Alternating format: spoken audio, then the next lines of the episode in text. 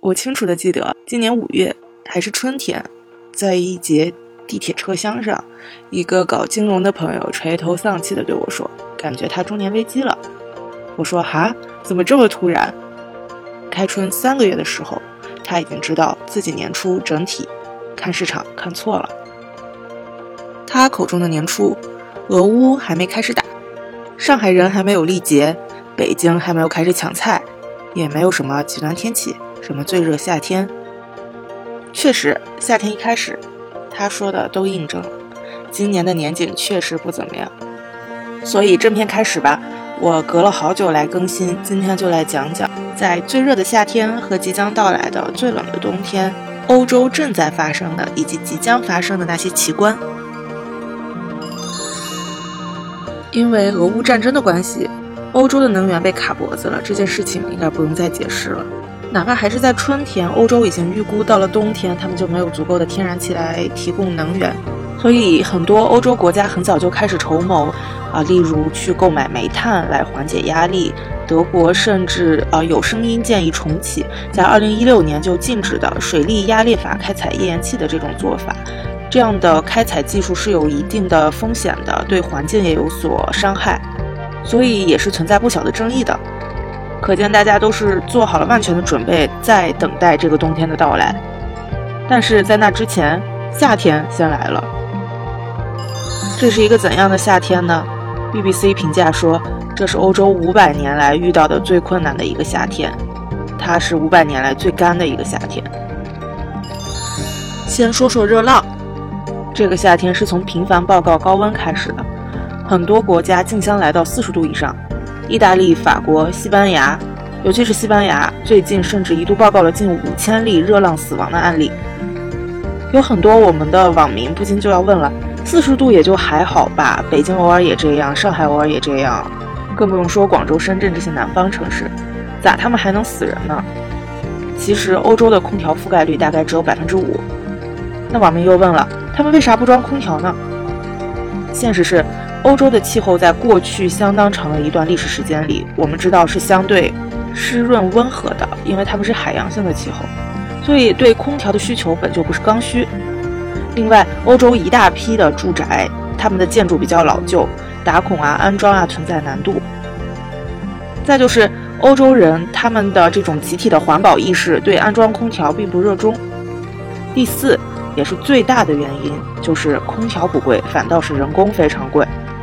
去过欧洲的人，或者是学习过相关历史知识的人都知道，在欧洲社会，嗯，当然这种工业制品的价格远远没有人工价格高，所以人工的价格甚至有时候会超过空调机本机的价格。有数字指出，有一些国家它的这个人工安装费甚至折合起来能达到一万人民币以上。所以呢，欧洲人要么就得忍着这种高温，要么呢就都跑到凉快的地方去待着度假了。在政府层面，正如我们前面所说，早就已经拉响了警报。这就进入我们的第二个关键词：节能。这波热浪对于和俄罗斯油气资源割席的欧洲来说，简直是雪上加霜。更可怕的是，专家说，这种又热又干的夏天和随之而来的热浪，可能将会是以后的一种常态。所以，德国能源监测机构就说，消费者们必须节约至少百分之二十的能源，才能避免冬季出现天然气的短缺。百分之二十的能源看来是一个门槛，因为法国政府也要求，包括在布雷斯堡、里昂、贝桑松和巴黎在内的多个城市，凌晨一点至六点，所有规格的灯箱广告牌都必须关闭照明。商店在使用空调或取暖设备时，禁止敞开店门营业。官方称这些做法预期是可以减少百分之二十的能源浪费，也警告说违反这些政令，最高罚款可达七百五十欧元。约合五千一百七十五元人民币。而在西班牙，商业公共建筑和公共交通系统的夏季必须将制冷温度限制在最低二十七摄氏度，酒吧、餐馆等场所可将空调调至略低于二十七摄氏度的温度。而他们也预告，冬季供暖温度最高是十九摄氏度。上述的措施有效期至少持续到二零二三年的十一月一日。天哪，简直不敢想象，在夜晚。夜巴黎可能只能到凌晨一点就结束了，因为那时候将会是漆黑一片。在西班牙开了空调，夏天是在二十七度，冬天是在十九度，在我们国家，这甚至应该都没有达到合法的供暖的温度吧。但是没办法，在能源方面，欧洲人是得要勒紧裤腰带过日子了。这么热的天，家里没有空调，那么热爱生活的欧洲人不得不纷纷向湖边呀、河边呀、海边涌去去乘凉。但是那时候他们却傻了眼，因为发现海里、水里神奇动物有点多。这就来到了第三个关键词：水下异动。我们看到很多社会新闻，比如说在靠近欧洲的板块，比如说埃及的红海里有鲨鱼出没，甚至攻击了两名奥地利的女游客，致他们死亡。在英国北威尔士的海滩上，游客们被提醒有毒鱼出没，被他们叮咬之后，会引起严重到足以让成年男子哭泣的程度的疼痛。还有密集恐惧症，一定要远离英国康沃尔的海底。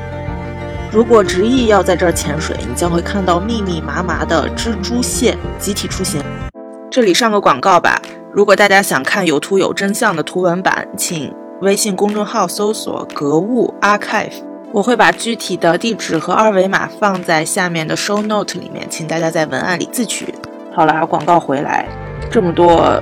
奇奇怪怪的动物在海底有异常的动作，是因为水的温度和洋流的变化。正所谓春江水暖鸭先知，所以神奇动物有点多。水是真的暖了，因为天气太热了，甚至它们都要干了。这就说到了第四个关键词：水库实现。这话怎么说呢？英国的泰晤士河干了，德国的莱茵河也干了。干到水位下降了太多，我们前面说的德国去运煤、运气、运油的船可能都已经浮不起来了。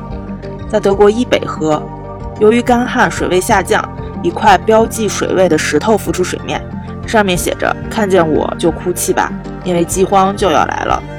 显然，这块石头是古人用来标记水位对应的丰收的情况的一块标记的石头。而在西班牙呢，出现了五千年前的一个巨石阵，场面堪比英国的巨石阵。受干旱天气影响，西班牙巴尔德卡尼亚斯水库水位下降，显露出被称为瓜达尔佩拉尔石墓的巨石阵。再一次打广告，想要有图有真相，就去我的公号看一下。所以目前来说，在欧洲确实这个夏天不好过。但我觉得最可怕的是，在即将来到的冬天之前，还有一个秋天，食物要丰收的时候，我们可以从春天、夏天看到一些征兆，例如夏天的雨水不足，例如传粉的蜜蜂都热死了。那我们对夏天的收获肯定也会有一些比较负面的预判吧。希望到时候世界和平，乌克兰的和俄罗斯的粮仓都可以再次向全世界打开。又想讲回到开头提到的我那位朋友，虽然今天讲的这些奇观令人心惊胆战，也有点觉得会不会这个世界不会再好了。但是我们换一个角度想，在德国、在西班牙，我们都看到由于水位下降，一些古时的东西都重新显现了出来。也就是说明人类可能曾经经历过这样的干旱、这样的自然情况，但是我们还是活了下来。所以这个世界会不会好呢？我想这个世界从来都没有差过。就像我们说，地球从来不需要我们去保护，这个世界也从来不是需要我们去保护。我们要做的是守护我们人类的文明。这个世界，这个地球强大到见证恐龙的灭亡，见证。任何动物的灭亡，它本身都不会消失，所以人类呀，还是救救自己吧。以及这些东西我们都经历过，所以也不要害怕。我觉得会好的，希望我的朋友们都能乐观下去。再见到你的时候，不要跟我说你有中年危机了，谢谢。好了，这期节目就到这儿，希望下期我能抓紧时间更新，打败我的拖延症。那就 until next time，拜拜。